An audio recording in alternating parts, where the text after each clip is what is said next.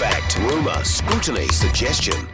The Huddle. Huddle with us this evening is Jordan Williams, Executive Director at the Taxpayers Union, and Nick Leggett of Infrastructure New Zealand, the CEO there. Hello, you two. Hello, team. Right, Jordan, what do you reckon? Mega Ferries cancelling the deal, good or bad? Well, of course. I mean, it is. Uh, it- we've just watched year after year after year that 1970s style, old fashioned, dark, smoke filled rooms, Kiwi Rail style turn up to Wellington and extract cash. Uh, it's just they're absolutely astonished that someone said no to them. The thing is, though, is that there have been, and for a long time, enormous cultural issues uh, in Kiwi Rail. I thought that the interview this morning with um, Peter Reidy, the CEO, with Mike was. I mean, I appreciate it's it's difficult for because of course um, uh, uh, Peter is is the old man of, of one of your superstar talented young journalists. But I thought that the light ride he got was bordering on gaslight gaslighting. I mean, yes, Kiwi Rail's a dog, and they've inherited it but Kiwi Rail continue to p- p- p- um, put around what is frankly just a lie that replacing three ferries with two increases resilience. They should never have done that. I think the Shippers Federation came out and said this is nuts years ago, and then then today. um, Peter Reidy literally said, "Oh well, you know, with airports, you know, an airline doesn't have to build an airport. Yeah, um, but uh, the private ferry operators build their own terminal facilities, and and Kiwi Rail is choosing these big super ferries, so they have to they they have to take on this enormous cost. Look, the elephant. Uh, there's been the emperor has no, has had no clothes rather at Kiwi Rail on these decisions for too long, uh, and it's about blimmin' time uh, that the gaslighting was called out. Do you think, Jordan, before I let you go, do you think that it was deliberate, that they knew that this was going to cost more than it did and they didn't say? Well, um, Kiwi Rail has a long history of bad news for the government. I just think that you know your, your humble taxpayers union has been pointing out for some time that Kiwi Rail cannot be trusted, and they, Are they put del- uh, themselves do you think deliberately in this position. Are you do, are you do you believe that they are deliberately underselling it and knowing there'll be a cost blowout, but they well, get you what it? the Shippers Federation. I, I, um, uh, I, I, I haven't heard the new head of the Shippers Federation what his reckons are on it, certainly the old one, that's what they said. And I, Yeah? I Okay. appreciate too, of course, Paul, Paul Nix. I think Kiwi Rail is a member of Nick's organisation. So I don't want Oh, okay, well, here we go. Yeah, it's pretty Nick, tough. is Kiwi Rail a member of Infrastructure New Zealand? Yes, they are. Okay. Um, but that doesn't mean that we think the government made the wrong choice here because the truth is that um, this was a project that was eating its head off, and we are in really tight uh, fiscal times as a country. And if you look to the other projects that were started, the New Zealand Up program under the previous government, there is a lot of blowout.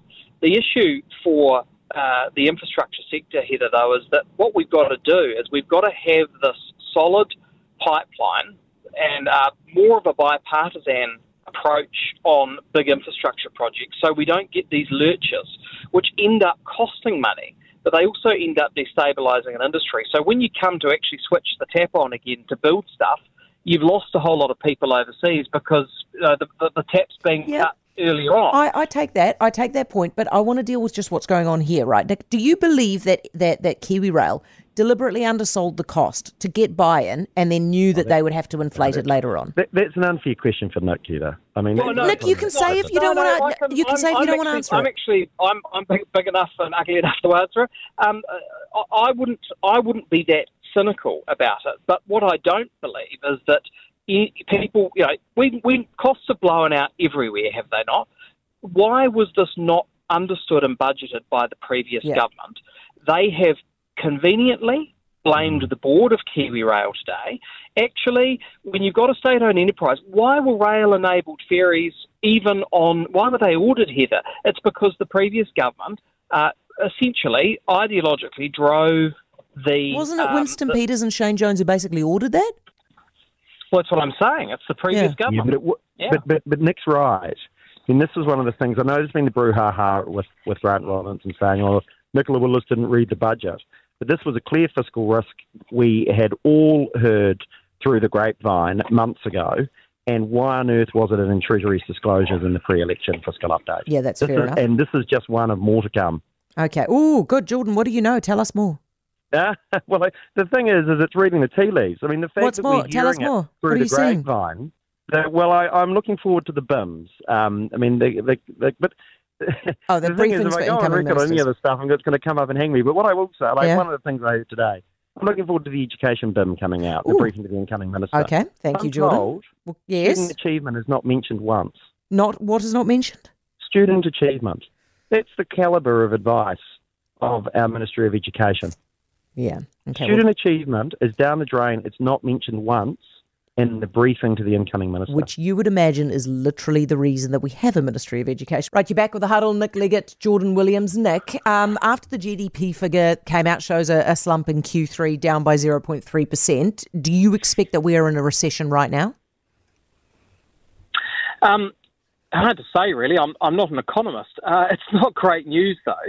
And uh, it does, I think, it, it, it doesn't inspire confidence. And I, of course, that's what so much of our economic performance is based on. It's that um, confidence for people to spend, to invest in business, for um, businesses to hire people to, um, and, and for um, there to be a general sense that things are going well. Uh, it will, you know, I don't think it's the end of the world, but it, there is certainly no shine to our econ- to our economic performance currently, is there? No, not at all. Jordan, what do you reckon? Do you reckon we're in recession? Well, uh, it's not about reckons. You know, a technical recession is two quarters in a row, and we've they've they've backdated or corrected the old data, and like Stats NZ reckon we've had three quarters in a row. It's not an opinion; it's a fact. We're, we're in Hold a on a recession. Where are you seeing the three quarters? Because I saw Q4 last year, Q1, then we, then two quarters of growth, and then Q, Oh, we do it just well. In, in, or then a quarter in, of growth. in, in any case, we, we, we're slipping backwards, and we're certainly back to uh, uh, further than what the expectations were before Mm. the announcement this morning. I think it's more significant, though, and the three quarters is from GDP per capita, because you can have a growing economy, but it peppers over New Zealand's uh, uh, uh, economic output per person, which is the only one that matters, slipping backwards. And when you look at that for three quarters in a row, we are going backwards. We are getting poorer.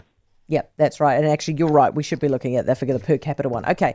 What do you make, Nick, of Buller's cat laws? We are only allowed to have two cats.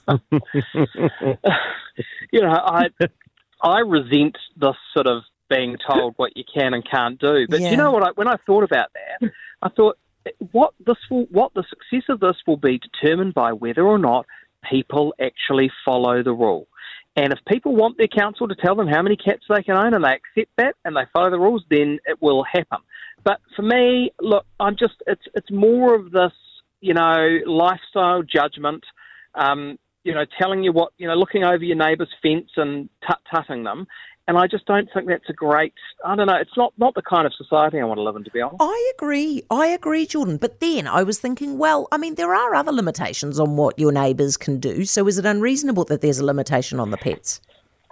Yeah, the trouble is with cats, of course, is you can't keep them on your property because they, you know, they own you, not the other way around. Hmm. Look, I- I'll, I'll, I'll defer. Nick's more of a cat guy than I am. I'll defer to his better judgment. I'm much more. Okay, of you're a cat money guy. I- It is true. It is true. I am a cat person. Okay, you're a money guy though, Jordan. So do you think that I'm being unfair if I draw a direct correlation between Buller tying itself up in knots about cats and wasting time on cats and the fact that they have to pass on a 32% rate hike?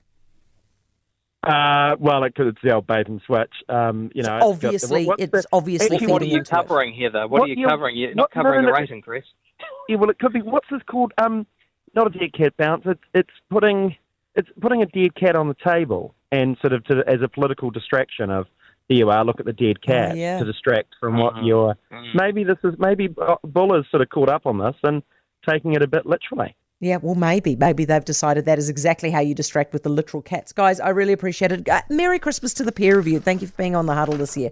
Jordan Williams, Executive Director at the Taxpayers Union, and Nick Leggett at Infrastructure New Zealand, CEO there. For more from Heather du Plessis-Allen Drive, listen live to News Talk ZB from 4 p.m. weekdays or follow the podcast on iHeartRadio. If you enjoyed this podcast, you will love our New Zealand Herald podcast, The Little Things, hosted by me, Francesca Rudkin, and my good friend Louise Airy. We focus on all the little things that you can do to make a positive impact on your life and to cut through the confusion from the health and wellness industry. Join us every Saturday to hear from the experts for all the tips and advice you need. Just search The Little Things on iHeartRadio or wherever you get your podcasts.